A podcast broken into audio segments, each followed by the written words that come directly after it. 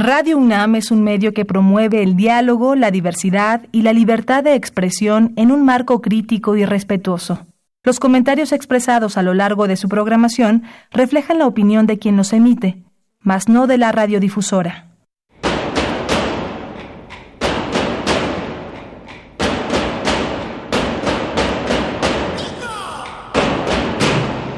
Discrepancias.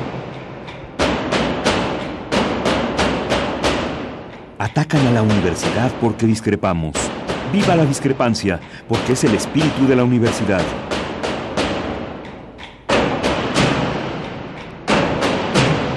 Martes de Discrepancias. Conduce Miguel Ángel Velázquez.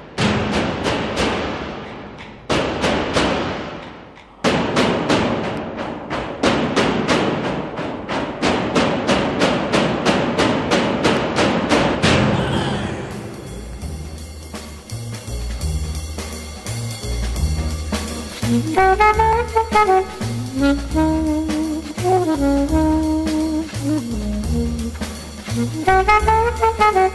you.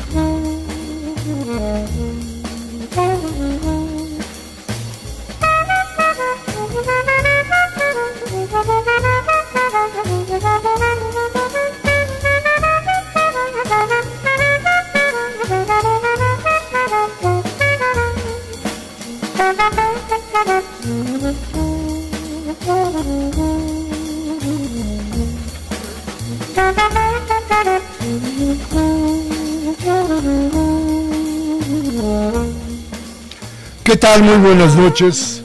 Gracias por estar con nosotros. Esto es Discrepancias. Estamos en Radio UNAM y le damos a todos ustedes nuestra, la bienvenida a nuestra cita, esta cita de las ocho pasaditas aquí, como le decía usted, en Radio UNAM. A ver, tendríamos que decir que hoy habría que dedicarle tiempo especial, si no todo el programa, a lo que sucede en Irak. Tendríamos que decir que los bombardeos hoy ponen en peligro la estabilidad del mundo.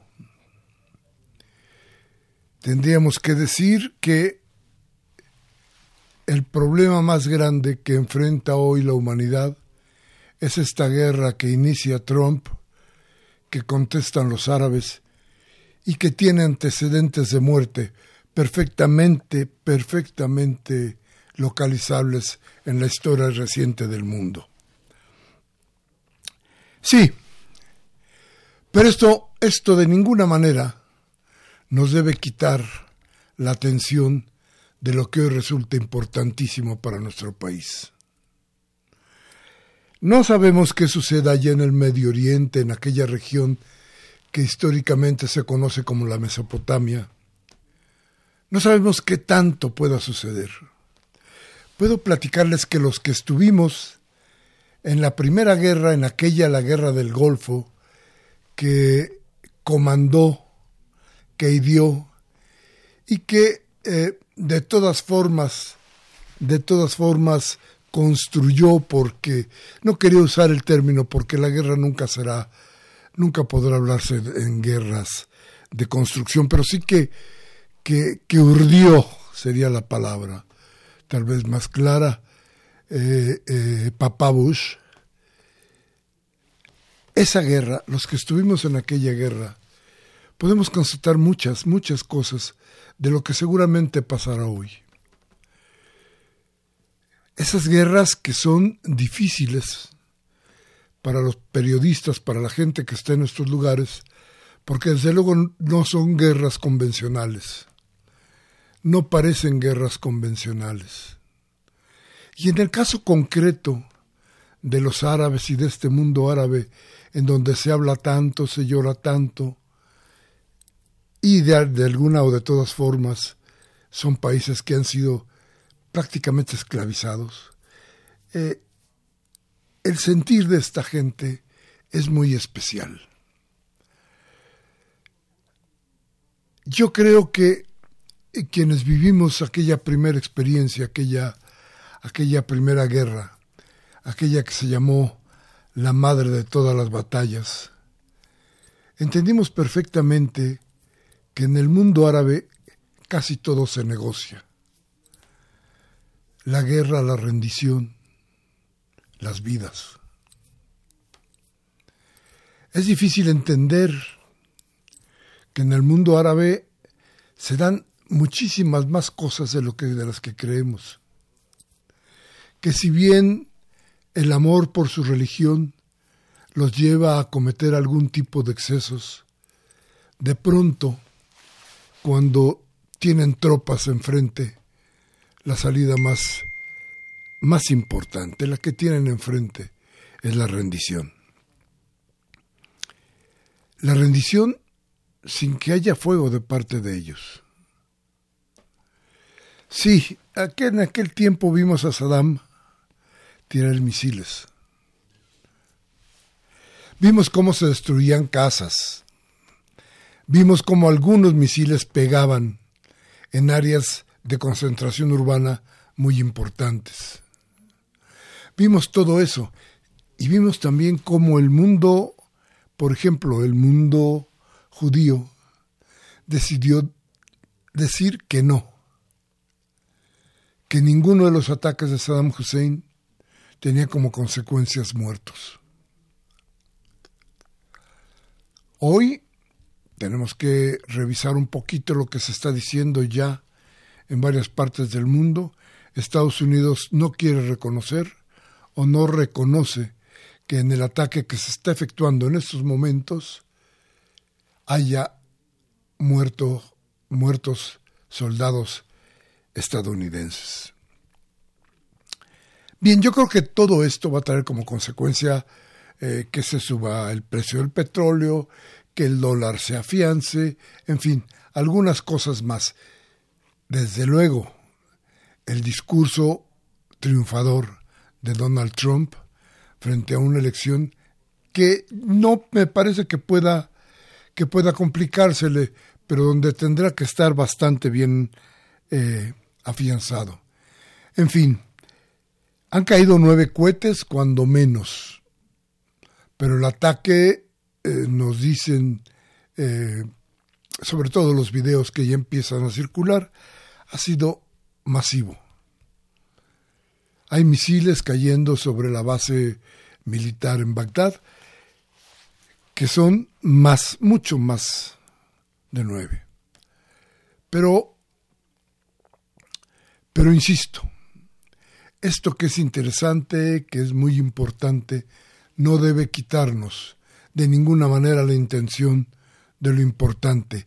Y aquí lo importante, hoy más que nunca, para que el país se enderece y para que las cosas vayan a ser diferentes, se llama Genaro García Luna.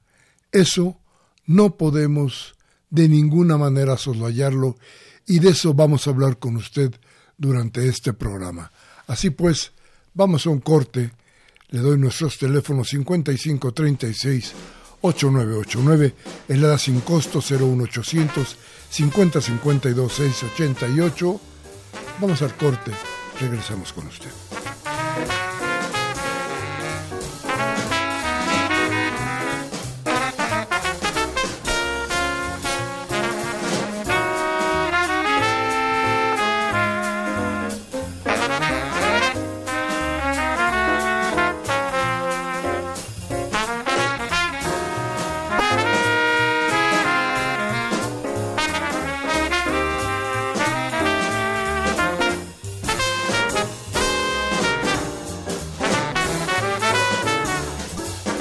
Bien, gracias por seguir con nosotros. De cualquier forma le doy nuestros teléfonos. Una vez más, 5536 8989 la sin costo 01850 52 688. Bien. Hablamos entonces de la importancia de Genaro García Luna en un país en un país donde todo se corrompió. El gobierno panista, los gobiernos panistas, nos mostraron a todos los mexicanos hasta dónde y cómo puede darse la corrupción en el país. Genaro García Luna no es un ente solo. Genaro García Luna pertenece a una gran corporación de hombres poderosos que manejaron el país, tal vez, tal vez durante 18 años. Digo tal vez 18 años porque 12, los que planteaban el gobierno tanto de Fox como de Felipe Calderón, el chacal de los pinos, estos 12 años seguramente los manejó García Luna. Probablemente también, también el de Peña Nieto. Este periodo, este largo periodo, corrompió más de lo que todos creemos en el país. Empresas, hombres, capitales, todo eso giró en torno a un hombre que ya tenía decidido por parte de los poderosos que iba a ser una de las piezas más importantes. Mire usted, ¿sabía que Genaro García Luna tenía empresas de seguridad?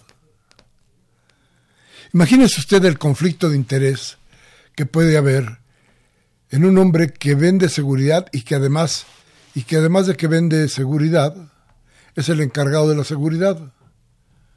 A ver, quiero que, que piense usted un poquito en esto.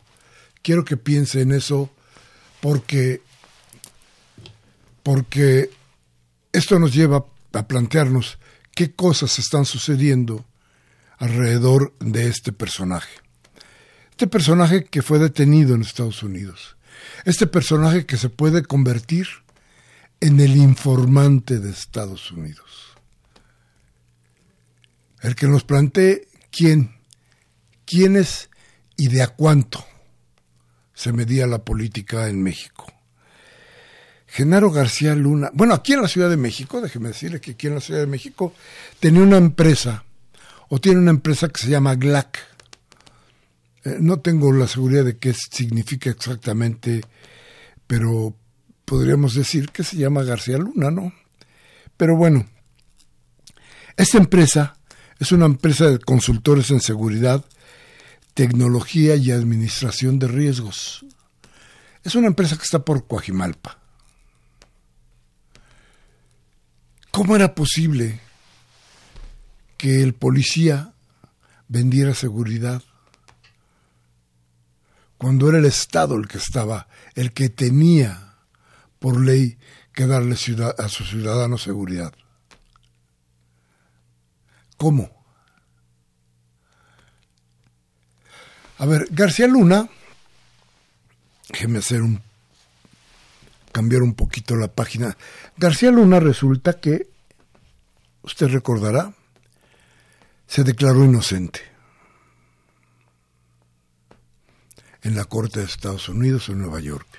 A ver, al declararse inocente, tendría que ir a juicio. Al ir a juicio podía ser condenado a cadena perpetua. Días después de su primer enfrentamiento con la justicia estadounidense, resultó que García Luna echa para atrás, recula, dirían algunos, y entonces trata de hacer un convenio con la justicia de los Estados Unidos para venderse como el informante. Eso traerá consecuencias, seguro que las va a traer, porque, porque Estados Unidos sabe perfectamente de qué se trata este asunto. García Luna cometió el grave error de suponer que Estados Unidos o en Estados Unidos eran sus amigos y sus aliados. Y la única verdad es que no puede confiar nadie en este tipo de personas. Si usted confía en que tiene un amigo en Estados Unidos, confíe en que en algún momento, a partir de sus propios intereses, lo va a traicionar. García Luna supuso que tenía amigos en Estados Unidos. Hoy sus amigos lo tienen sentado nada más nada menos que en el banquillo de los acusados, pero sobre todo en la cúpula de los informantes. Vamos a ver qué pasa ahí. Hoy vamos a hablar el resto del programa sobre todo esto, a menos que en Irak suceda alguna otra desgracia para el mundo. Vamos a un corte, regresamos a nuestros teléfonos 5536 8989 y el da sin costo 01800 5052 688. Vamos al corte y regresamos.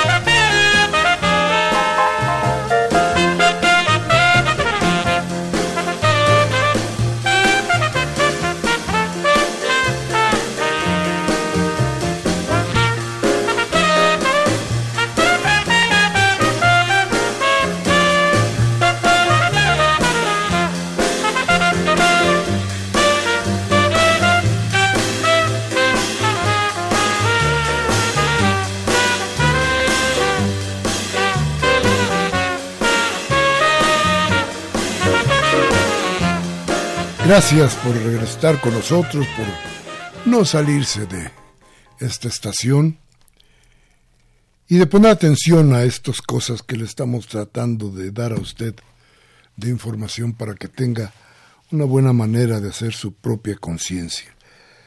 Estamos hablando de lo que le pasa a este país con la corrupción, con el narco, con esta combinación de desgracias que ha terminado por aplastar democracias, voluntades, ideas para construir solamente un mundo de mercado donde, donde, donde todo se vale, pero todo se compra y todo se vende.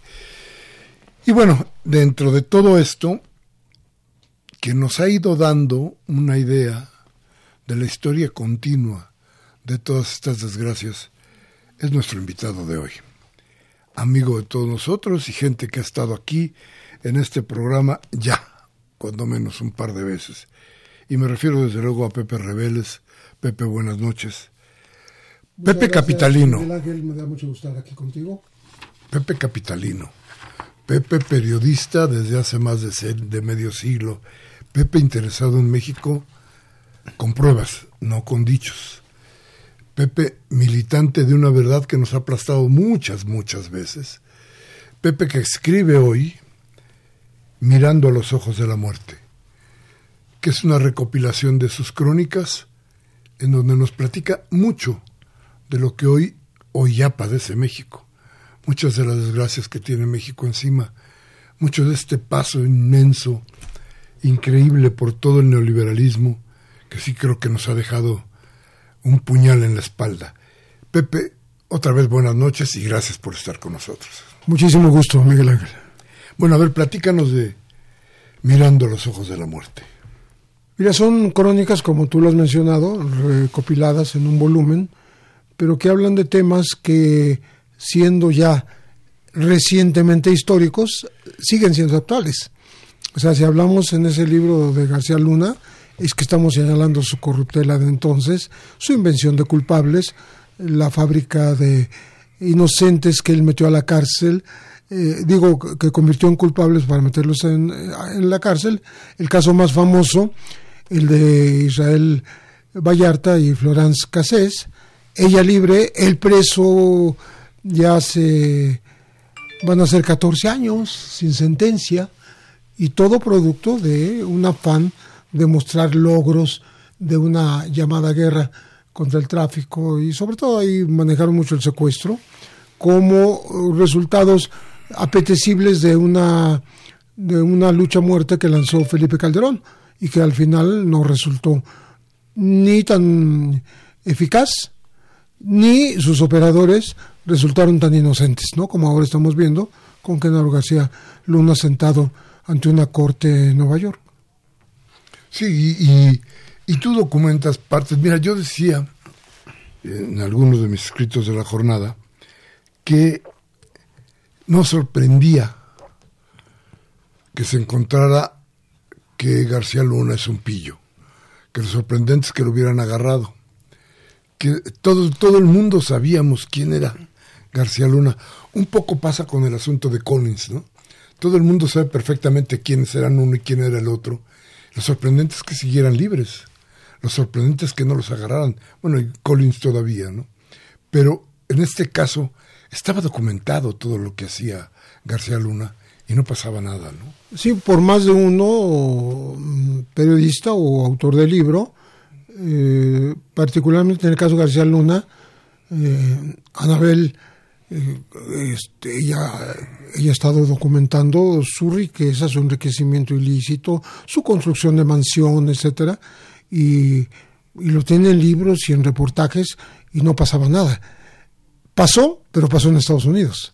Eso es lo curioso en donde eh, supuestamente elogiaban la labor de García Luna junto con el gobierno de Colombia en su momento y junto con el eh, general Naranjo que vino a México, Oscar Naranjo, a asesorar a Enrique Peña Nieto, lo condecoraron como el mejor policía del continente en Bogotá. El superpolicía, ¿no? Sí, el superpolicía. Y, y él viajó a recibir esa condecoración sin el permiso del Congreso todo eso se nos olvida porque pues van pasando un, un acontecimiento grave sobre otro grave y entonces queda medio oculto. Por eso yo creo que es importante de pronto eh, recordar, eh, usar la memoria, eh, reproducir acontecimientos que en el pasado mm, pudieron ser muy escandalosos y luego se apagaron.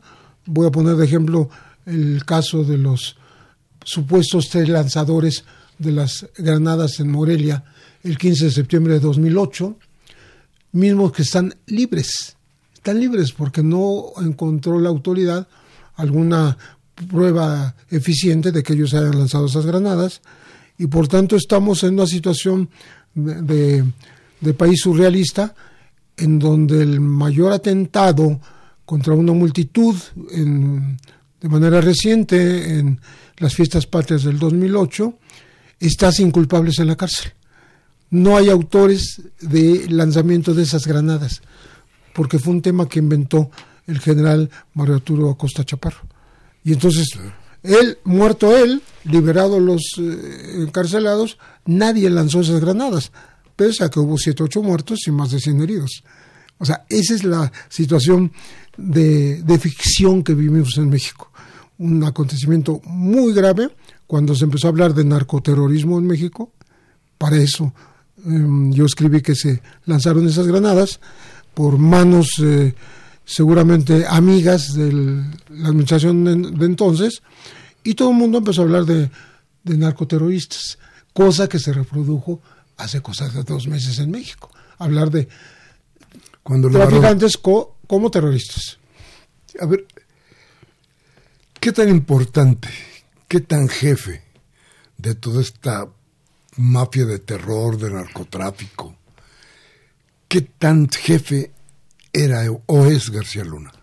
No, absolutamente tuvo el, control total, era el superpolicía, era el, omnipresente eh, jefe de la AFI primero y después secretario de Seguridad Pública en dos sexenios consecutivos de Acción Nacional en donde hizo lo que quiso, le permitieron hacer lo que quisiera, de tal manera que mm, incluso denuncias de sus propios allegados, cuando fue aparentemente em, bloqueado en una carretera de Morelos, de, Cuernavaca a Tepoztlán, eh, por un comando armado de las FAA, o sea, las Fuerzas Armadas de Arturo, Arturo Beltrán Leiva, y que eh, supuestamente lo llevó secuestrado a conversar mientras eh, los 83, fíjate, 82, 83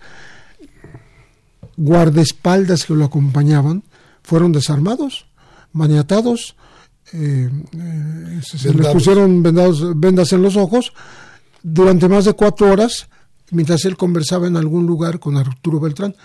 Ellos denunciaron esto en el Congreso. Yo publico en un libro que se llama em, La hegemonía del Chapo Guzmán, la calle de los Beltrán Leiva, publicó todos los nombres de los agentes que iban, todas las marcas de sus armamentos, porque los desarmaron. Entonces, ¿dónde está ese armamento? Decían los agentes federales unos, unas semanas después en el Congreso y le decían al ejército, pues nada más chequen dónde están esas armas, quién se las llevó, quién las tiene, para que vean que es cierto lo que estamos contando acá. Ahora, desde luego este, este horror que, que, escuchamos eh, tiene implicaciones. ¿Qué tanto tendría García Luna de importancia en toda esta locura de muerte y de políticos corrompidos y de policías sobre todo corrompidos? ¿Qué tan importante fue García Luna o es García Luna? No, absolutamente responsable porque él era encargado eh, hay un episodio que lo, lo muestra de cuerpo entero, cuando él era director de la AFI, fueron agentes de su corporación los que capturaron a unos zetas que iban a entrar a Acapulco, llegaban los zetas a Acapulco, los capturan y se los entregan a la Barbie, o sea, parte del cártel de Sinaloa en esa época. Y son los primeros cuatro individuos que aparecen en un video con muerte explícita. Los están interrogando, uno de ellos de apellido Vizcarra era militar, y les hacen preguntas y todo, y a la, a la última pregunta ya no dejan que conteste el tipo y le dan un tiro en la sien, y ahí se acaba el video. Esto pasó en México mm, como siete, ocho meses después de que había sido dado a conocer en, el Dallas Morning News. Y por la época, Santiago Vasconcelos, José Luis Santiago Vasconcelos, que después murió en el accidente eh, o en la caída del, no digo accidente ni percance, simplemente la caída del, del IAR-JET 45 junto con el entonces secretario de Gobernación Juan Camilo Muriño, eh, él dijo, ya están presos y dio nombres, fulano, sultano, perengano, y vamos por más, porque es increíble que estos traidores a la institución hayan entregado personas al cártel de Sinaloa fue público y notorio y no pasó nada. No pasó nada. El, eh, lo, automático en cualquier país que se respete y respete sus leyes es que el responsable de esos agentes traidores uh, a la institución, que era Genaro García Luna, fuese destituido y enjuiciado. No pasó nada, absolutamente. Es decir, la, policía no podríamos decir nunca que es un, un ente tranquilito. Eh, pero García Luna fue el corruptor de la policía. No podríamos decir que nunca fue corrupta y que era una blanca paloma, pero, pero hoy este, los niveles de corrupción, estos niveles de penetración del narco, tendrían que ver con él. Sí, de hecho hubo un par de operaciones de limpieza llamadas así en México, una en 2002, otra en 2008, en donde uno de los actores que acusaba incluso falsamente a altos funcionarios de la administración en turno, este, era Genaro García Luna. Él encarceló al comisario Javier Herrera Valles, que lo denunció por escrito ante Felipe Calderón. Dos veces, son más de 100 páginas de documentación, de denuncia, eh, en donde lo menos que te puedo contar es que eh, decía Javier Herrera, señor presidente, a mí me pidió el, secretario de Seguridad Pública que yo avalara el nombramiento de 12 comandantes, siete de los cuales no pasaron los exámenes de confianza. Mm. Uno de ellos ni siquiera había hecho la preparatoria y por lo tanto no podía tener ese rango. Eh, y se han cometido estas irregularidades y dio pormenores. Eso, en vez de redundar en un castigo, en un llamado a cuentas a García Luna, redundó en la cárcel del denunciante, de Javier Herrera Valles, que ahí se conoció en la cárcel con el general Tomás Ángeles de Aguajare, que había sido subsecretario de la Defensa, con el ex procurador Noé Ramírez Mandujano, otro altísimo funcionario, con los exdirectores de Interpol. Entonces, era una época en que el gobierno tomaba venganza de los suyos, de los suyos propios, eh, mediante acusaciones que resultaron falsas porque todos están fuera de la cárcel sin cargo alguno. O sea, salieron libres. No es un tema que yo esté opinando, sino que es una decisión judicial, es la, verdad jurídica. Están libres, todos ellos que te mencioné. A ver, estoy, estoy tratando de desmenuzar la cosa, ¿verdad? Este, y también sería García Luna el hombre eh, que promovió el abandono de la justicia. Hizo una la gran, la gran, la gran, la gran impunidad. Hizo una justicia televisiva. Eh, se le llamó García Luna Productions a todos sus shows, estos que, que montaba. Eh, se, se, hizo público incluso cómo pagó del dinero del erario más de 100 millones de pesos a Televisa por hacer una miniserie que se, se llamó El Equipo, en donde los héroes eran sus agentes y no había más que buenos y malos. Pero no hay ningún miembro del ejército, ningún miembro de la Marina, solo sus agentes federales eran los héroes en esta lucha contra el narcotráfico. Y eso pasó en la televisión pagado por el gobierno. Entonces, había ese, esa proclividad a, a dar a conocer incluso primero en la televisión que ante los medios o simultáneamente, casi siempre con un día eh, de tardanza, como fue el caso de, de Florence y de Israel Vallarta, fue el caso de la Barbie. La Barbie fue capturado el 30 de agosto y fue presentado el 31, o sea, pasó un día para ser presentado y cuando lo presentan, pues se reía, ¿te acuerdas, no? De qué se ríe la Barbie, hay un libro por ahí. Y pues dicen que se reía de las torpezas que estaba escuchando, porque él no fue capturado con un convoy, él fue capturado solito en un, en un rancho cerca de, de la carretera México-Toluca, pero no con siete personas, como lo hicieron aparecer, este, que era su equipo de acompañantes y de seguridad y choferes, todo. No es cierto, y están libres todos. ¿Por qué? Porque fue otro invento de García Luna. Los capturaron en las águilas y los llevaron a la carretera a ponerlos eh, mediáticamente como el convoy de la Barbie. Y la Barbie desde un principio dijo, yo ni los conozco, a mí me agarraron solito y me dispararon más de 100 tiros y, y, no me mataron de pura casualidad. Querían que corriera yo para darme la ley fuga, matarme por la espalda.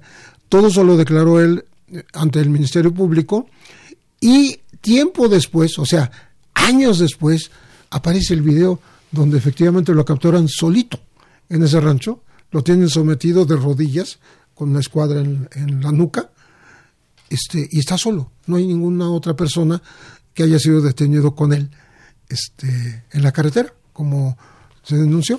Esa gente le costó más de cinco años y medio salir de la cárcel. Por nada más nada menos. Sí, pues pagaron cinco años y medio gratis.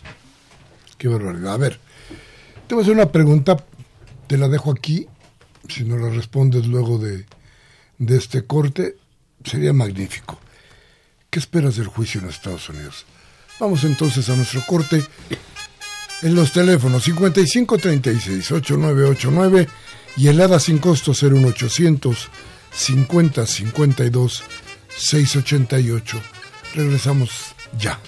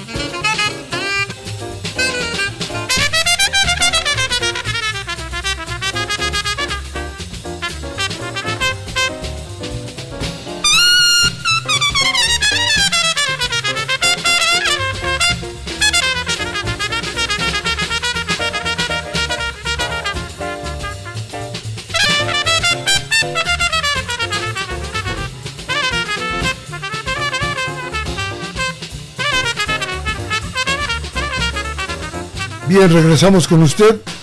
Le repito los teléfonos 55 36 8989, le da sin costo 01800 50 52 688. Estamos platicando con Pepe Reveles, hombre que ha seguido, le ha seguido la pista y vaya que es difícil y vaya que es peligroso y vaya que cuesta trabajo seguir la pista al crimen en este, en este país, donde además los periodistas se mueren por muerte natural, ¿verdad? Les pegan un balazo y se acabó la cosa. Entonces, peligroso, difícil, pero Pepe Revere le ha ido siguiendo la pista a todo esto que es, que es verdaderamente vergonzoso para un país que se supone que es democrático, se supone que tiene un orden, se supone que tiene leyes.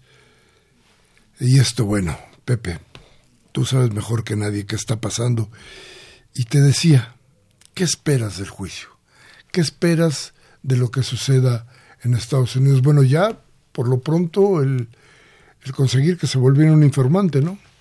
Claro, el, el declararse inocente implica una, un riesgo muy grande porque es el camino del Chapo, que nunca se declaró culpable. Aguantó a pie juntillas eh, decir que eh, cantar su inocencia y eso lo llevó a una cadena perpetua. O sea, se va a morir en la cárcel. En cambio, el Vicentillo, socio, compadre del Chapo Guzmán, hijo del Mayo Zambada, Vicente Zambada Niebla, eh, estuvo un año detenido en México y cuando fue extraditado, inmediatamente aceptó un arreglo en Estados Unidos. Un arreglo que lo tiene al borde de la libertad. ¿Sí? Porque eh, él eh, suscribió un contrato, un convenio con las autoridades, son 11 firmas, yo lo tengo, eh, tengo la versión en inglés, en donde él acepta que le quiten 1.373 millones de dólares, o sea, entrega dinero, pero además toda la información que le solicitan, de su papá, del Chapo, de todo el mundo, eh, y dar a conocer todo el modus operandi de la organización Sinaloa. Eso fue lo que eh, le hizo lograr no ser procesado. No fue procesado, sino mediante una fórmula administrativa, las autoridades le impusieron una pena que no rebasó los 10 años y que están por cumplirse y está por salir libre de polvo y paja de los Estados Unidos. Seguramente se cambiará de nombre, de identidad, no sé si se hará cirugía, pero digamos que que, va a quedar libre, ¿no? Y, y eso uh, es un camino que podría esperarle a García Luna si negocia, si negocia suficientemente. Quiero decir, si entrega dinero, si entrega a, a otros capos del, del narcotráfico, puesto que él mismo está siendo acusado de traficante, hay tres cargos por tráfico de cocaína con, con el cártel de Sinaloa por parte de él en persona, más una falsedad en declaraciones ante Estados Unidos. Entonces, él tendría que aceptar todo esto y decir muchos nombres, muchas circunstancias, muchas corruptelas que no necesariamente van a ser públicas. Es decir, yo no creo que ningún presidente de México, ni Vicente Fox, ni Calderón, ni Enrique Peña Nieto, vayan a llegar a ser a sentarse en un banquillo de los acusados en una corte de Estados Unidos, pero mediáticamente sí los pueden vapulear. De hecho, ya lo han empezado a hacer desde que estaban este, enjuiciando al Chapo. Puede salir nueva información, tiene que salir nueva información de estas operaciones de las que están acusando a Genaro, puesto que él no había aparecido en alguna operación de tráfico. Y ahora sí. A ver, dime, ¿qué gana Trump o qué gana la administración de Trump independientemente de que en noviembre habrá elecciones, ¿qué gana con García Luna en la, en la cárcel? Mira, a las agencias de Estados Unidos les ha ocurrido durante décadas, durante muchos años, que de pronto hay tentación del Congreso de cortarles presupuesto, por ejemplo, de cerrar oficinas en ciertos países. Entonces ellos tienen que, eh, digamos que estimular al Congreso para que decir estamos haciendo muy bien las cosas. Miren qué gran criminal acabamos de capturar. Y ahí está, y está diciendo estas verdades, eh, está describiendo la corrupción en este país vecino nuestro que nos está invadiendo con bandoleros, criminales y drogadictos, ¿no? Que es México, porque pues, eso ya lo, Trump ya, ya criminalizó a los mexicanos desde antes de que capturaran a, Chapo y desde antes que capturaran a García Luna, por supuesto. Entonces, le sirve para reforzar esta importancia de, su actuación y conseguir presupuestos. Esto es en toda la historia del país. Cuando nace el prohibicionismo en Estados Unidos, inmediatamente después de la ley seca del alcohol, o sea, los años 20, 30 del siglo pasado, ya va a ser un siglo. Hay un personaje que se llama Harry Ashlinger, que se le ocurre criminalizar y convertir a, la droga, específicamente al opio, a la heroína, en un instrumento para la represión, o sea, convertir la persecución a los adictos en una guerra y no hacerlo con un enfoque de salud. O sea, no es un problema de salud a partir de Ashlinger, es un problema de policías y adictos. Eso es lo que está pasando en Estados Unidos desde hace casi un siglo y México simplemente lo imitó y, sigue y sigue en las mismas. Entonces, Estados Unidos desde entonces demostró que, que con un personaje como este o como en otro tiempo pudo ser el propio Papa Bush, ¿no? el propio Reagan, justifican esos gastos pues a base de, de estos eh, juicios eh, en cortes de los Estados Unidos de traficantes extranjeros. Sea Mata Ballesteros, que era hondureño, sea el general Noriega, que era panameño, sea el Chapo, que es eh, mexicano. Claro. Que me llamaba mucho la atención qué pasó con lo de la familia Levarón, qué sucedió, pero sobre todo, cuando Trump nos muestra cuál puede ser su intención. Cuando él dice, pues vamos a ayudarles, los invadimos en buena onda. Yo mando mis tropas, este, y las tenemos unos que te gusta 40, 50 años, este, vamos a ver cómo le hacemos. Este, vamos a meter a nuestras tropas para ayudarles porque ustedes no pueden. A ver,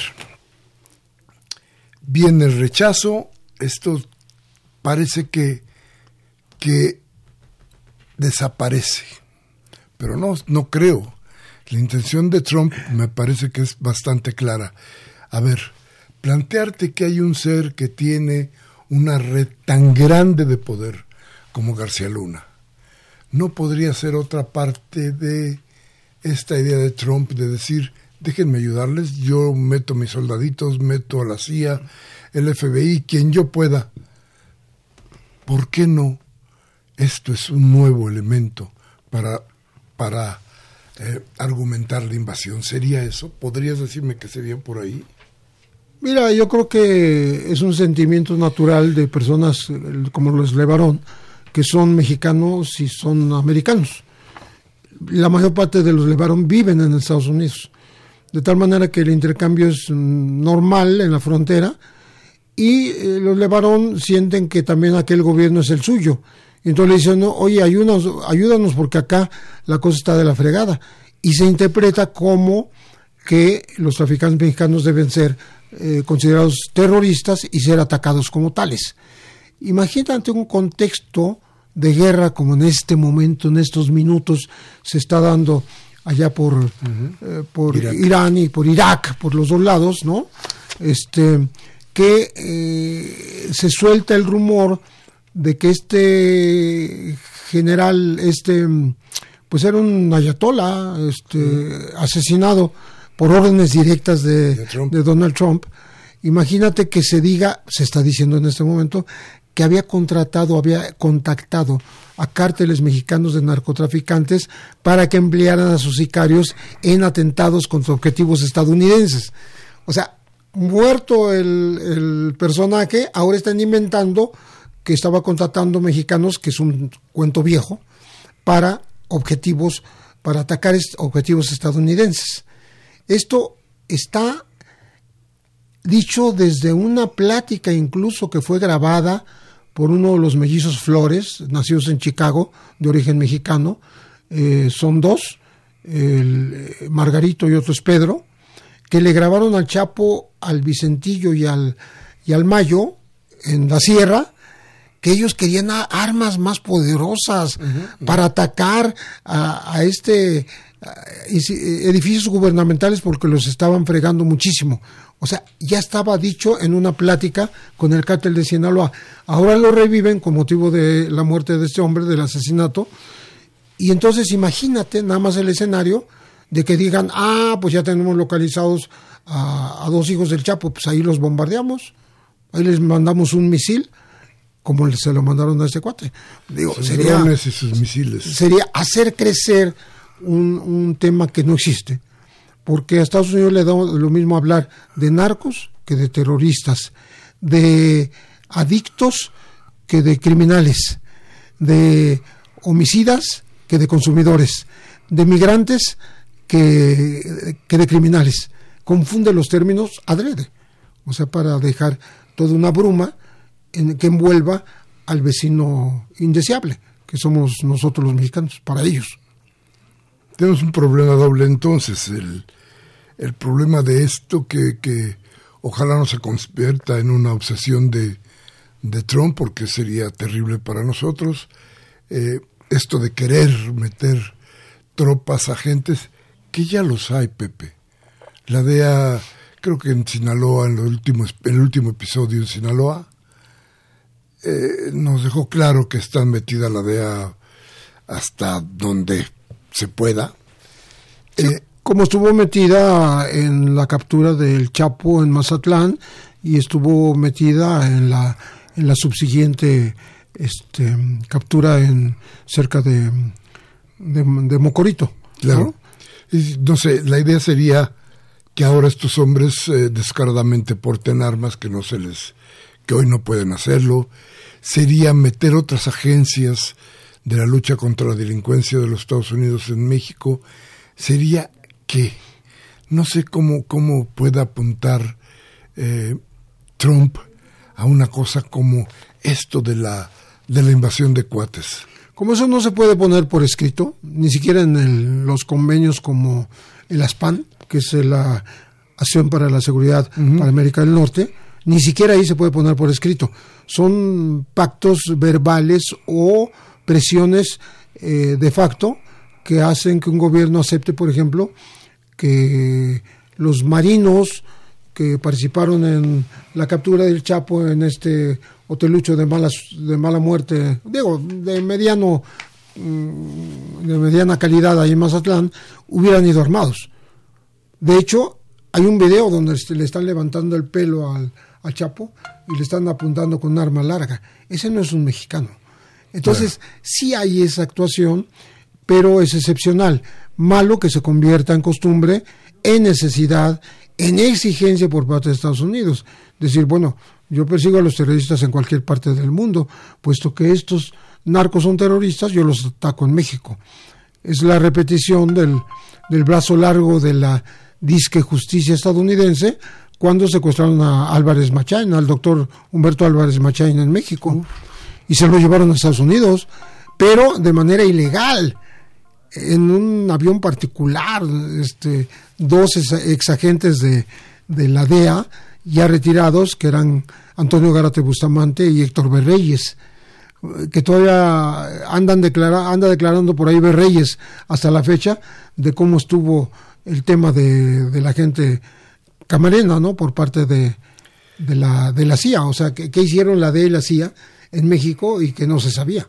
Pero en fin, sí hay esa tentación eterna de Estados Unidos de dominar a su patrio trasero, como nos consideran. Bien, vamos a ir a un corte, vamos a regresar con Pepe Reveles y esta, y esta, y, esta conversación que le digo a usted, vea cómo está, vea todo lo que nos ha platicado Pepe, toda esta visión que existe de, de este México, y más que visión, los hechos contundentes que nos dan idea de la realidad de nuestro país. Todo esto y luego, luego pensemos que no se puede, que no se vale irnos con solamente con la visión de lo que está pasando allá en Persia, por más que esto sea importante para todo el mundo. La casa resulta primero. Nuestros teléfonos 55 36 8989, el edad sin costo 01800 50 52 688. Vamos al corte y regresamos.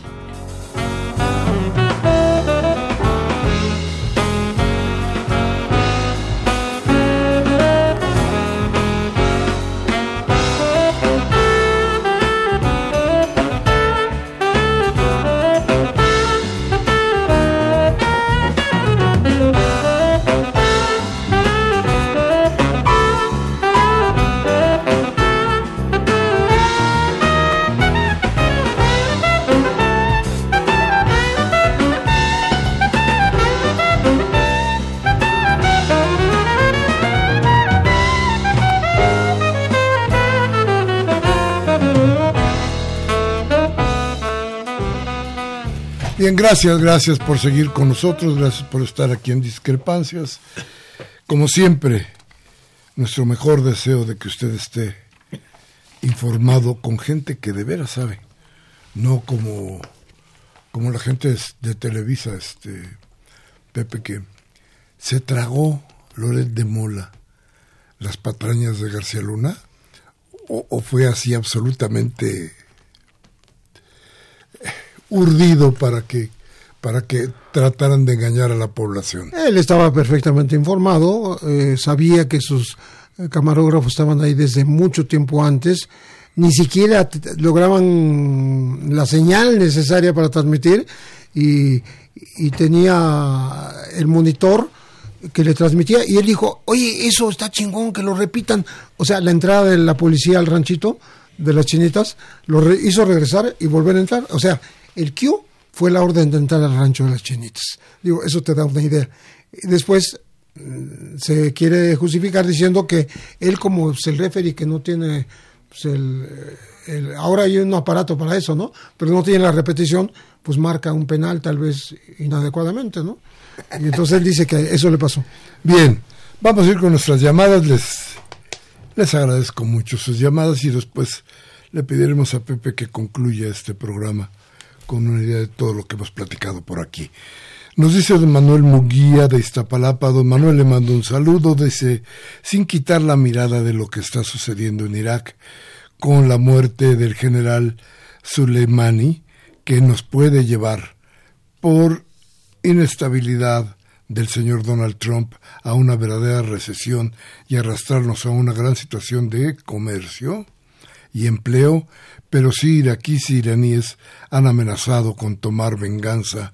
Sin embargo, ¿a qué habría que quitarle todos esos eh, pegotes eh,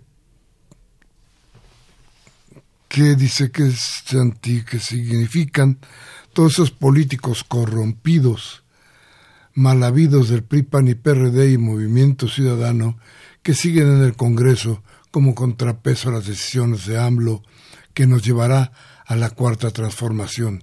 Y Alessandro Gersmanero debería enfrentar no a la secretaria de la Función Pública, basta de solapar a priistas corruptos como Bartlett y su, y su inexplicable enriquecimiento. ¡Qué barbaridad, don Manuel! El enriquecimiento de Manuel Bartlett es perfectamente bien explicable. Cuántos 18 o 20 años en la función pública, en el momento en que las arcas estaban abiertas. No, hombre, es una barbaridad el cuate, pero bueno. Para que vea usted como no hay perfección en nada, ¿eh?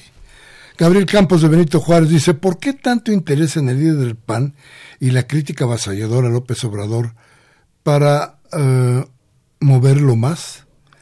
Ya que, dicte, que dice él que en lo personal que un año perdido y ya no le ya no le ya no se acuerda de Vicente Fox y el alcohólico Felipe Calderón.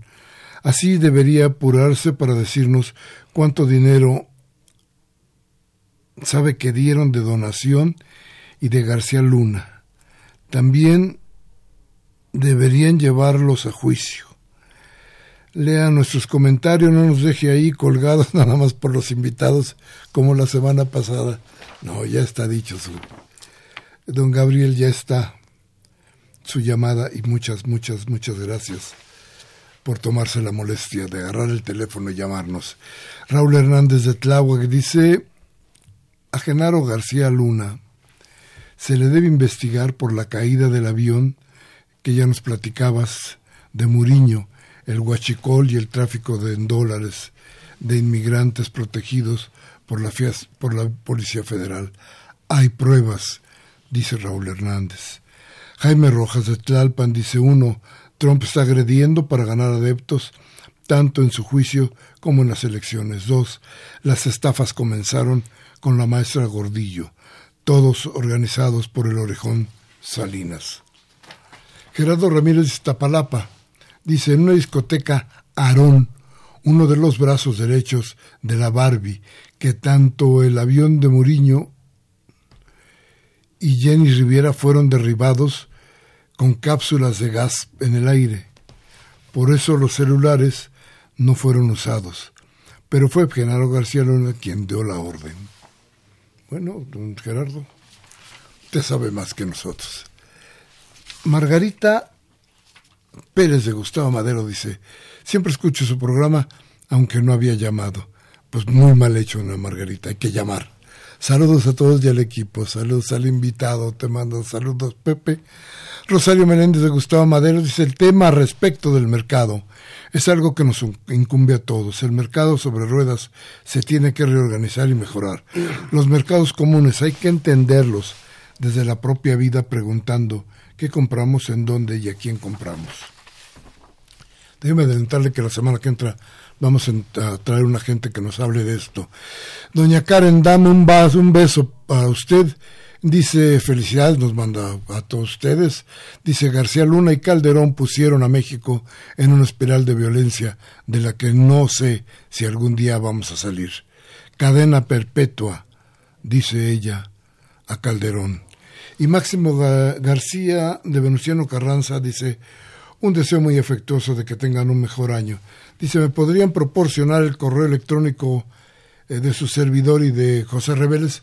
Mire, eh, si quiere usted llamar a, aquí a Radio UNAM, creo que es Comeo. A ver, el, el, teléfono es contacto arroba radiounam.mx. Pero si no, llame usted y le van a dar mi correo personal para que tenga usted mejor contacto con nosotros. Y bueno, Pepe, se nos acabó el programa. ¿Con qué salimos rapidísimamente? Pues que lo menos que le espera a Genaro García Luna son 10 años, pero podría ser más fuerte la, la condena en la medida en que no negocie bien. Hay que saber negociar en Estados Unidos y entre las negociaciones está entregar dinero. Va a tener que entregar parte de su fortuna. Y si no dice la verdad, le van a dar peor. Pues en la medida de, de que no sirva a los intereses de Estados Unidos, eh, lo pueden condenar el juez a muchos más años de prisión. Bueno, pues esperemos que, que García Luna mienta como lo ha hecho consuetudinariamente y que en lugar de los 10 años le den la cadena perpetua que merece por todo lo que ha hecho este país y además que le quite la máscara, que le quite la máscara a los políticos que lo merecen en México, esos panistas, esos priistas que se han aprovechado de un México confuso y convulso. Hasta la próxima. Hoy, 7 de enero del 2020, Humberto Sánchez Castrejón en los controles, José Navidad y Andrés Pinoza en la asistencia de producción, Baltasar Domínguez en la producción, su servidor Miguel Ángel Velázquez, que le pide, le ruega, si este programa, si lo dicho aquí le ha servido, tómese un café con sus amigos, hable de lo que aquí hablamos. Y si no, la democracia le permite alternativas. Cambia Radio Fórmula cámbiele a MBS, a Televisa, para que le cercenen la voluntad del cambio. Hasta la próxima.